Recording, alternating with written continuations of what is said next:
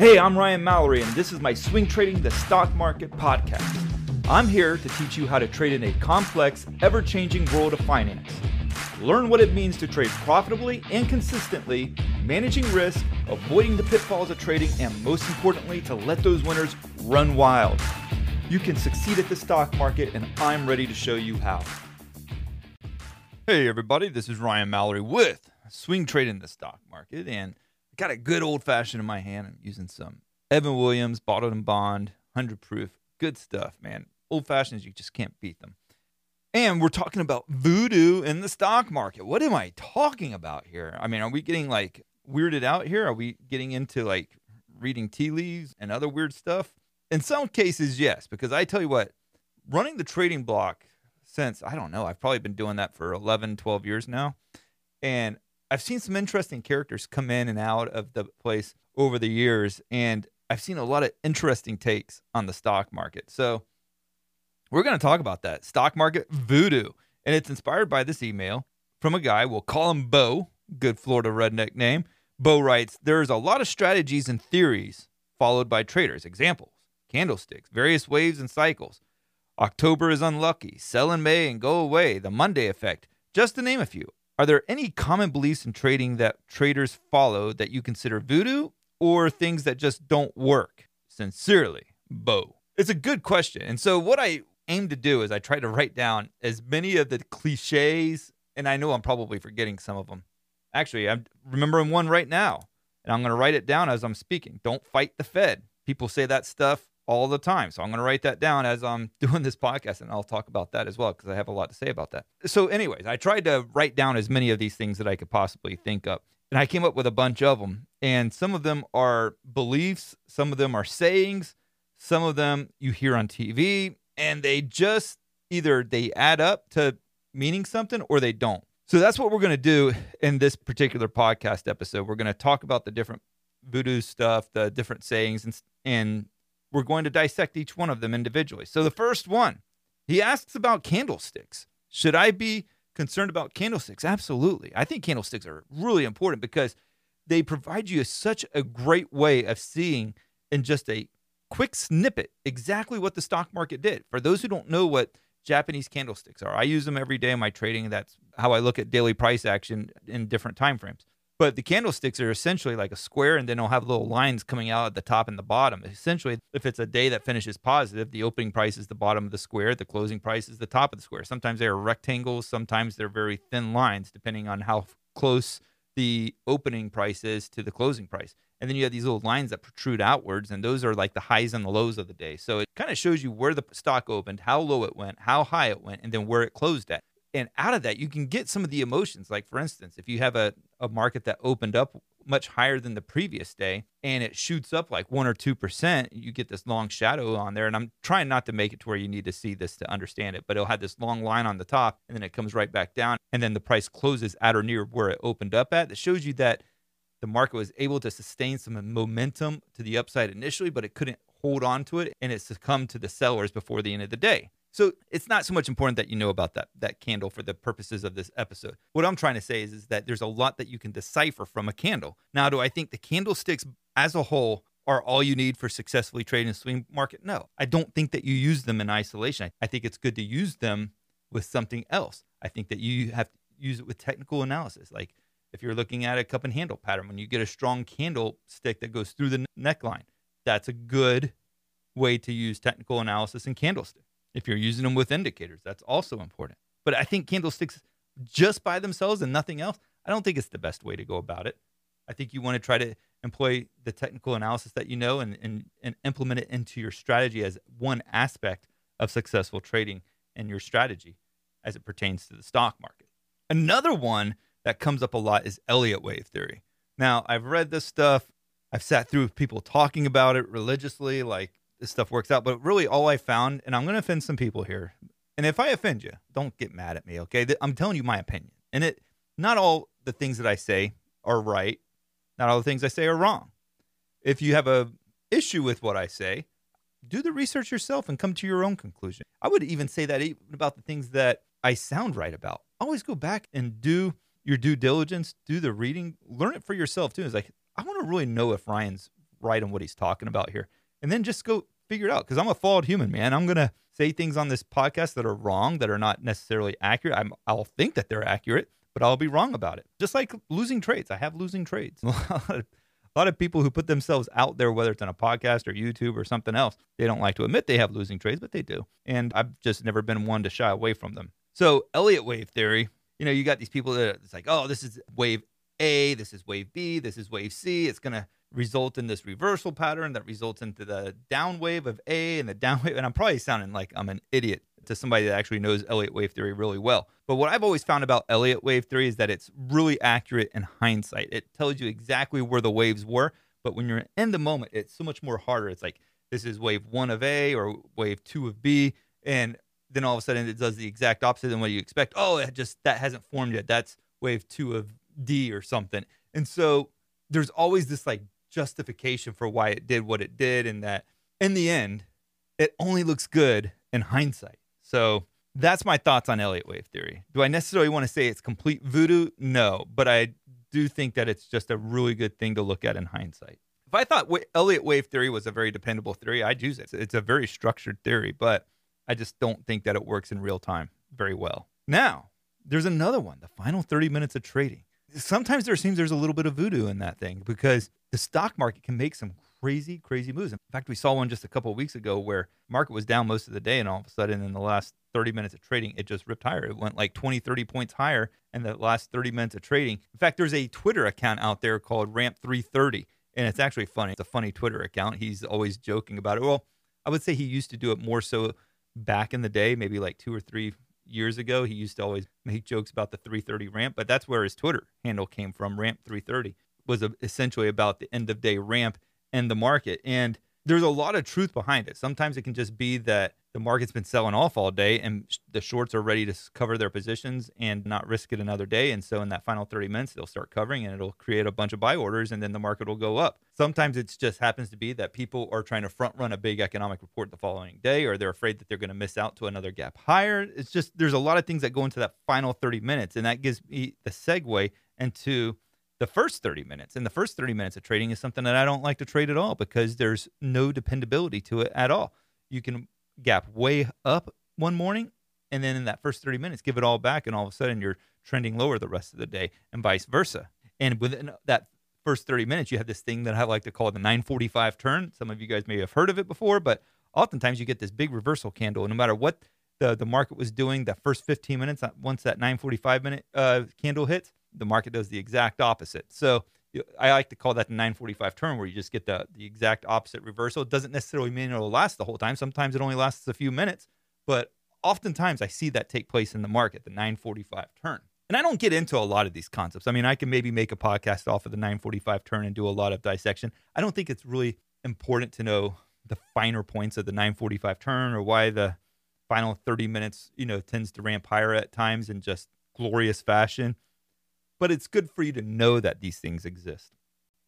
We talked about the 945 turn in the first 30 minutes, the final 30 minutes, but in that final 30 minutes, there's also that 350 mark that you can I honestly hate the 350 mark. I'm always like, can we just close the market out here? Because I just never know what that last 10 minutes is going to bring. But uh, there you have a lot of people trying to sell their positions, buy positions at the very end.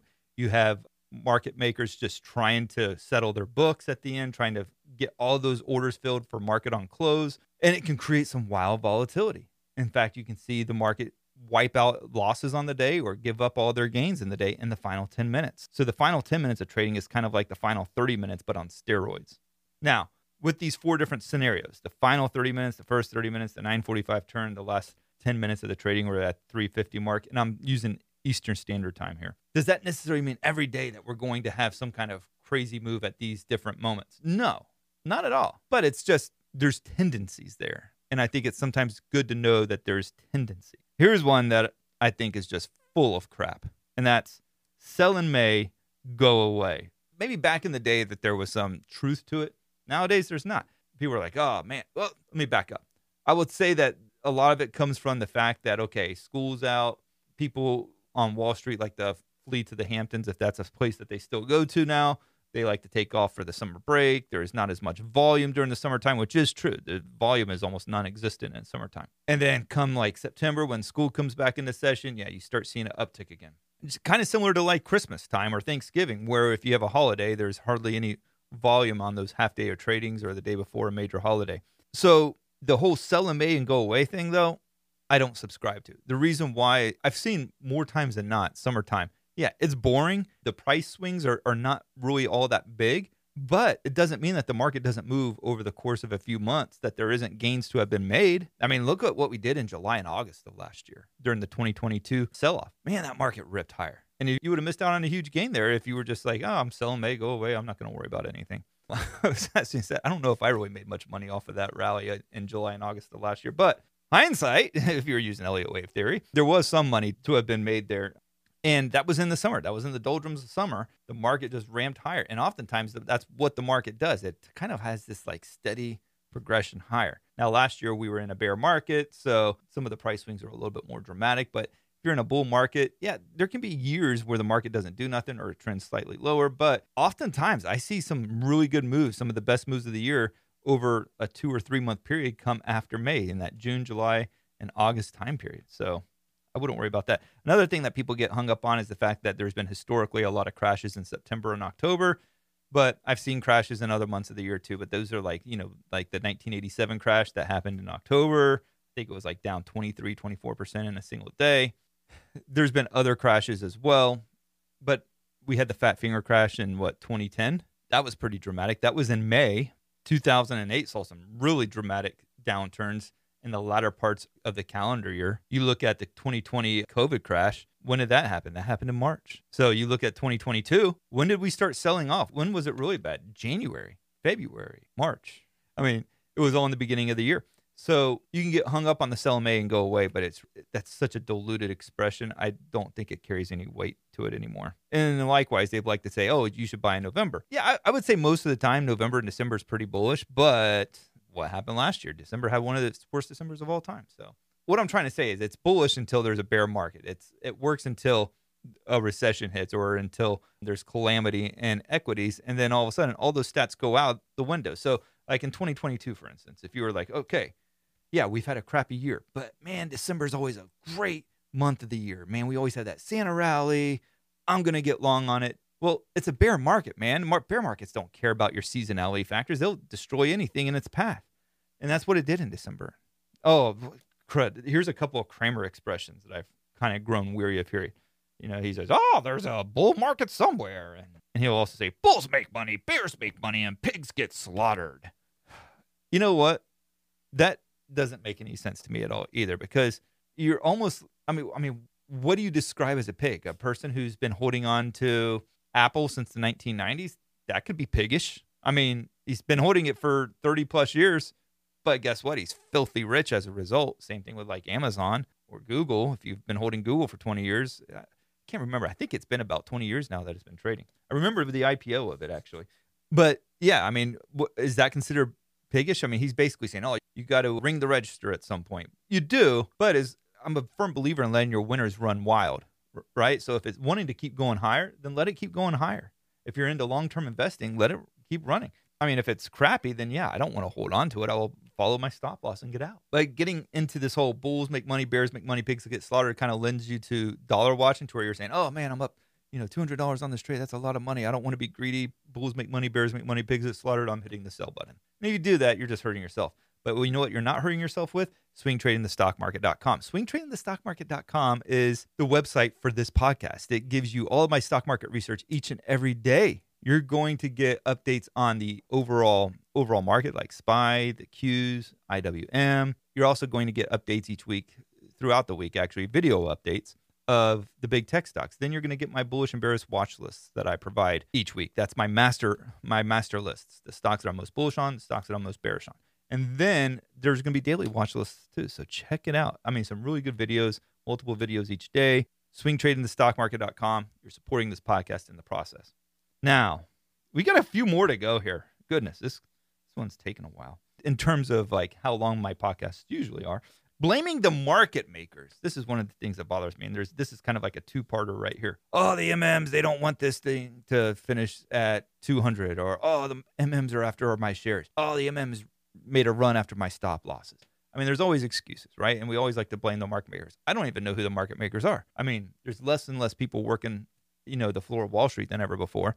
And yes, market makers still exist, but do I want to blame them? I've never felt like I've had a loss because of the market makers. And if I do, I don't remember it. So I don't blame market makers for anything that happened. The other thing I always like, and I kind of get caught up in this some too, they, oh, they don't want it to finish lower today. They don't want it to finish higher. They're making a run towards SPX 4000 they're trying to keep it calm before. Who is they? I'd never know who they is. At least if you're going to say they, equate it to somebody. And yes, I've been I've caught up saying it too. It's like, ah, they just keep running this thing higher every single day, or ah, man, they're just stopping me out of my trades each and every day.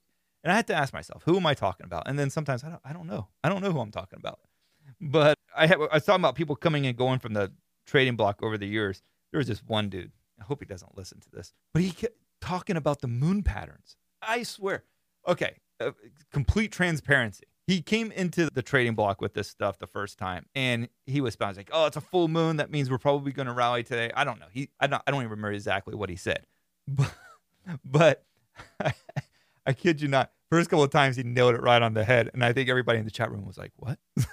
what is this moon stuff that he talks about?" And then you know he's like, "Oh, you know, it's the winter solstice," and he would tell you how the market's going to go down, and he was right that time too. You're like, "Huh?" And then he just like completely blew it up. I mean, the dude couldn't be more contrarian than a Jim Cramer indicator. But it was funny though the first couple of times because he was like hitting it right on the head. You're like, huh, these moons that this guy speaks of, I find it of great interest. But no, in reality, the, the guy couldn't have been more out of his mind than anybody that's ever graced the trading block before. But I'm glad I never took anything he said to heart. However, there's literally people out there that look at the moon cycles and make trading decisions. I kid you not. And please don't do that. How about as January goes, so goes the rest of the year? There is some truth to that. I mean, you look at 2022, January was a flaming hot pile of poo. And the mark the whole year was a flaming hot pile of poo. You look at um, previous years. I mean, I've seen it where it doesn't work that way, but I would say more times than not it does. I think it's one of those things too that here in 2023, January was really good. It was one of the best Januaries we've had in a long time. But 2023 is setting up to be a bad year. They're talking about recessions in the second half. You know, that goes back to what I said earlier, where essentially the January indicator works great in bull markets, but in a bear market, it, will completely ignore it. The Monday effect, that's essentially where whatever happened on Friday tends to carry over onto Monday. Uh, yes and no. I've been trading a long time and I've I've seen it a lot of times close very positive on Friday. You're like, oh, good, good, good. This should carry over well into the next week, and it doesn't. It gaps down. So I don't necessarily think that there is a huge tradable outcome just using the Monday effect. And then my favorite, and I talked about this earlier because I was thinking of it as I was doing the show don't fight the Fed. And that's true. You don't fight the Fed.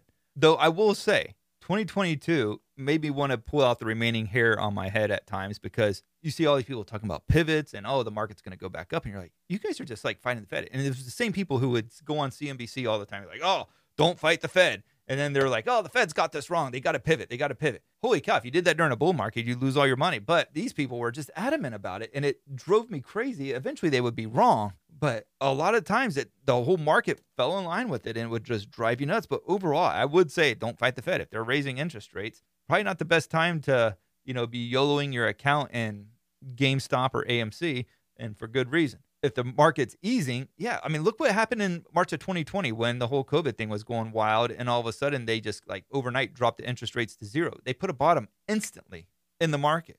So many times the Fed decisions to all of a sudden cut rates because of something dire going on has put a bottom in the market. They did that in 2018 when they stopped the taper tantrum. They put a bottom in the market.